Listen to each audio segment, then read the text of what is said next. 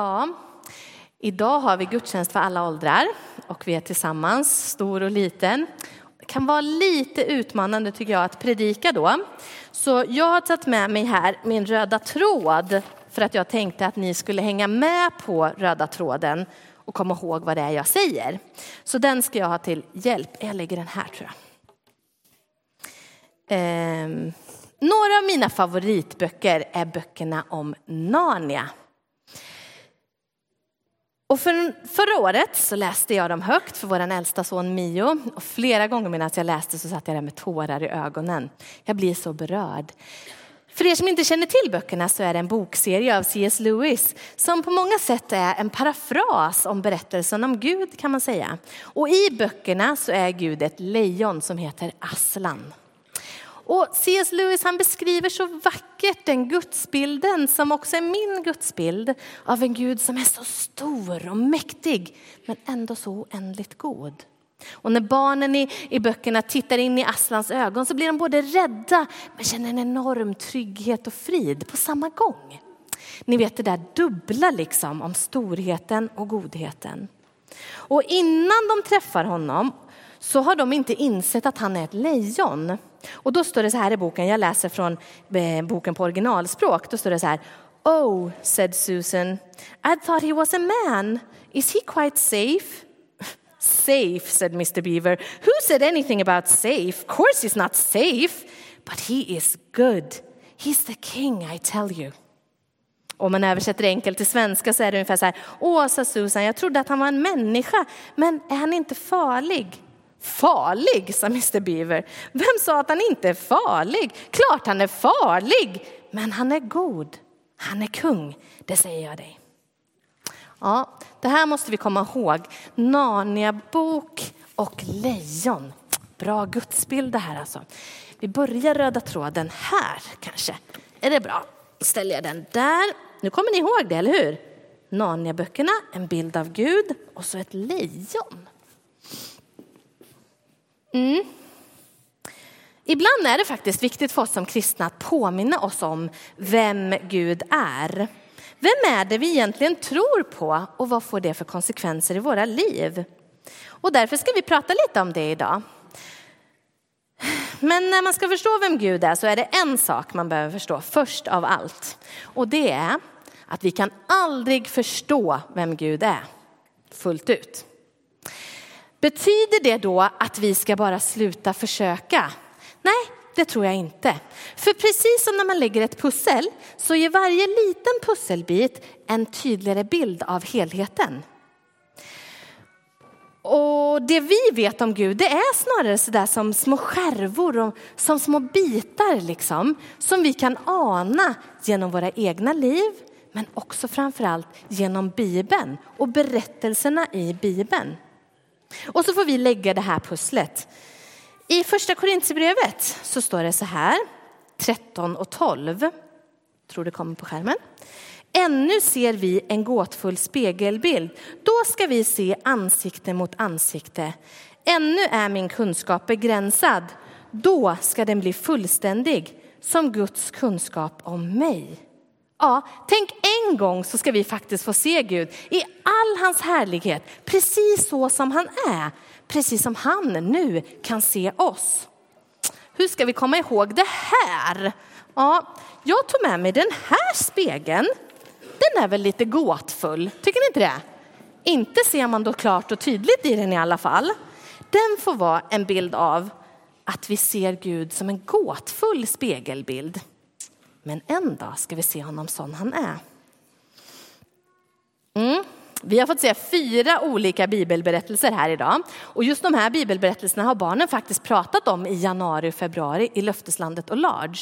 Så de känner till de berättelserna kanske lite bättre än vad en del här inne gör. Och varje berättelse ger oss en liten bild av vem Gud är. Till exempel från berättelsen om Daniel så kan vi förstå att Gud är med oss och han ändrar sig inte. Och från berättelsen om Ester så kan vi lära oss att Gud har en plan för oss och kan använda oss för att göra stora saker. Och från berättelsen om Jeremia kan vi lära oss att Gud har omsorg om oss och vill vårt bästa. Och när vi följer hans vilja för våra liv så är han med oss. Men idag är temat för gudstjänsten att Gud är god. Mm, och för mig så hänger det där väldigt nära ihop med en annan sak, nämligen att Gud är stor. Därför att om man tar bara den ena biten, låt säga att Gud bara var stor, ja då skulle allt hopp vara ute med oss. Tänk er att Gud är som ett rytande lejon. Inte tar ett rytande lejon hänsyn till någon. Nej, nej, den bara går fram och slår och tar för sig. Mm. Om Gud var bara stor, då skulle det vara ute med oss. Men om Gud var bara god, skulle ju allt vara meningslöst. Vad skulle det vara för idé att tro på någon som bara var god men inte stor? Nej, de här två tycker jag går hand i hand och vi behöver förstå båda delarna. Gud är både stor och god. Vi börjar med den här saken, att Gud är stor. Jag tycker att Jona bok faktiskt illustrerar båda de här två på ett väldigt bra sätt. Så därför kommer jag stanna lite mer vid berättelsen om Jona. Vi förstår av berättelsen att Gud är stor. För när Jona inte gjorde som Gud sa utan satte sig på båten, ja, då skickade Gud en storm. Han kan alltså styra över vädret. Och sen när de slängde Jona över bord, ja då stillade han stormen. Och sen skickade Gud en jättestor fisk som slukade Jona. Vem kan göra det om inte någon som är jättestor och mäktig? Men även när Jona var inne i fisken så kunde Gud höra honom. I Bibeln så beskrivs Gud ibland just som ett lejon som kan ryta ifrån mot orättvisor och mot dem som gör fel saker. Och när vi inser hur stor Gud verkligen är, då utvecklar vi någonting som vi kallar för Guds fruktan. Och det är någonting som är bra. Vi behöver förstå att Gud är stor. Men vi kan inte stanna där. För om vi gör det, då kommer vi bara bli rädda för Gud och det är inte meningen. Nej, vi måste gå vidare. Men innan vi gör det så måste vi ha något för att komma ihåg att Gud är stor. Och då tog jag med en jordglob, eller ja, tog med och tog med, den fanns ju redan här. Men i alla fall, vi använder den för att tänka sig att Gud är större än våran värld. Vi låter röda tråden gå här förbi också. Så, så kommer vi ihåg att röda tråden följer oss där. Gud är stor. Mm. Men om vi går vidare då, ja, då måste vi förstå att Gud också är god. Och det kan man verkligen se i berättelsen om Jona. Ja, det skulle kunna vara så här att när Jona hade liksom vänt Gud ryggen och gått åt andra hållet så ramlar han, eller de slänger igenom i havet. Ja, då kunde ju Gud bara låtit honom vara där och bara pff, rätt åt dig, där kan du ligga. Och så kunde han ju dött där. Ja, vi vet att Gud är stor så vi vet att han kan göra så om han vill. Men han vill inte. Därför att Gud han ville att Jonas skulle förstå att han var stor och att han var god. Och han väntade tills Jona bad om förlåtelse. Och sen räddade han Jona. Precis som Gud räddar oss alla från synd genom Jesus. Ja, Gud han gick längre än så. Han stannade inte bara vid sin egen profet utan han var också god mot folket i Nineve. Och det är därför som Jonas sitter där och tjurar. Därför att Gud valde att ge folket i Nineve en andra chans, precis som han gav Jona en andra chans. Folket i Nineve, vilka var de då?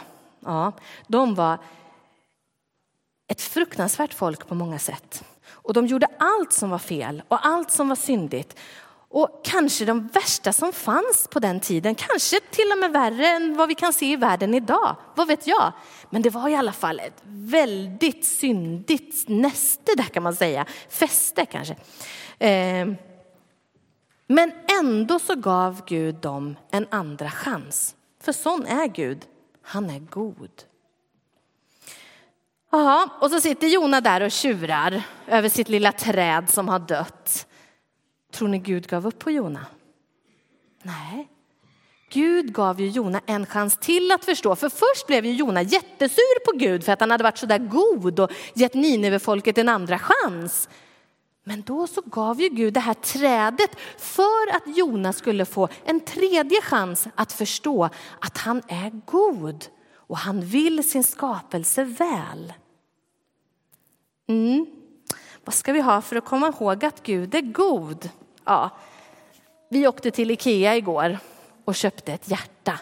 Därför att vad illustrerar bättre godhet än ett hjärta som dessutom har öppna armar? Gud är god. Jag Sätter den här.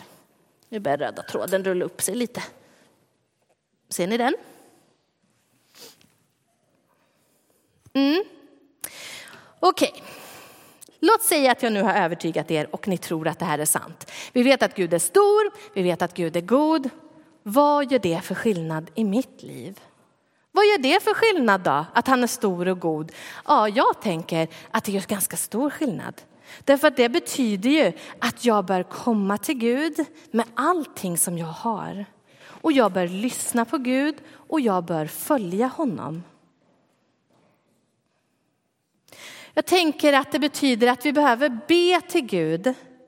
Att vi behöver tala med honom och berätta för honom om allting som vi tycker är svårt, det som vi tycker är roligt, det som vi behöver hjälp med. Ja, precis allt. Och det står i Bibeln att Gud vill lyssna på oss och att han vill hjälpa oss. Och Jesus själv lärde oss att be, vår fader du som är i himmelen. Den bönen kan man läsa i Matteus 6, 9-13 om ni vill gå hem och göra det sen. Och för att vi ska komma ihåg att vi ska be så tog jag med mig den här som jag hittade bland min mormors gamla tyger. Jag vet faktiskt inte om hon själv har bett på den eller om hon har fått den av någon annan kanske. Men det är i alla fall en sån här liten bönematta. Vi har inte sådana nu för tiden. Men det går till så här att man lägger den så här på golvet och så böjer man knä så inför Gud. Precis som vi såg Daniel göra här framme. Så sparar man knäna lite också för det är lite vadderat i kudden, det är bra. Så den lägger jag här på min röda tråd. Så kommer ni ihåg att ni ska be. Ska vi se om den vill stå? Äh, den får ligga. Mm. En annan sak som jag tänker att det betyder det är också att vi måste lyssna på Gud. Vem säger Gud att jag är? Om han är stor och han är god och han älskar sin skapelse, då bör vi lyssna till honom. Och jag har tagit fram några stycken olika bibelord. Jeremia 1 och 5. Innan jag formade dig i moderlivet utvalde jag dig. Första Mosebok 1 och 27. Gud skapade människan till sin avbild, till Guds avbild skapade han henne. Första Petrusbrev 2 och 9. Men ni är ett utvalt släkte, kungar och präster, ett heligt folk, Guds eget folk som ska förkunna hans storverk. Första Johannes 3 och 1. Vilken kärlek har inte Fadern skänkt oss när vi får heta Guds barn? Det är vi. Världen känner oss inte därför att den har aldrig lärt känna honom. När vi speglar oss själva i Gud ser vi oss och världen så som den är tänkt att ses från början. Vi låter Gud vara Gud i våra liv och får ge oss själva till honom för att bli det som vi var tänkta att vara från början. Jag tog med mig en spegel här som en liten påminnelse om att vi ska spegla oss i Gud. Jag tror att jag ställer den här, för den ska vi ha sen när vi har bönestationer också. Och här står de här bibelorden. Ni får jättegärna gå fram här sen och läsa de bibelorden och titta på er egen bild i spegeln och veta att det är sant för just dig. Det här gäller inte bara då, det gäller Guds folk även idag. Det är ju vi, det gäller mig och det gäller dig, du som sitter här idag. Vi får komma med allt vi är bra på och låta honom använda det till sina goda syften.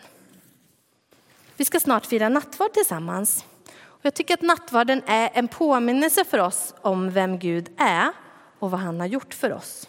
Vi får ta emot förlåtelse för det som vi har gjort fel, våra synder. Och vi får ge oss själva till den goda guden som vill oss väl. Vi får påminna oss om vilka vi är, Guds högt älskade barn. Och vi får påminna oss om vem Gud är, stor och god. Vi kommer också få chansen genom våra olika bönestationer att ge respons på det som ni har hört idag. Vi har lagt till några extra stationer förutom de vanliga. Vi har ju ljuständningen där man kan tända ett ljus om man vill att Guds ljus ska lysa in i kanske en svår situation som man står i.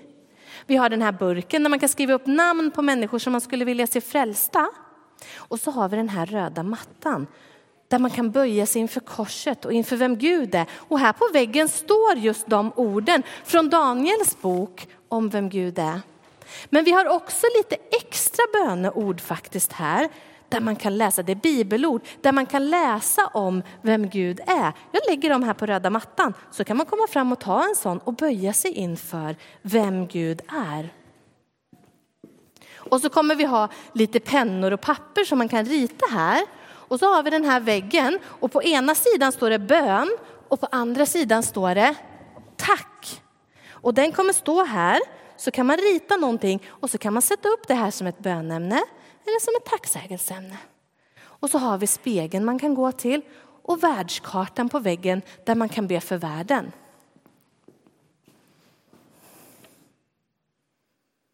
Jag ska avsluta med att läsa psalm 145.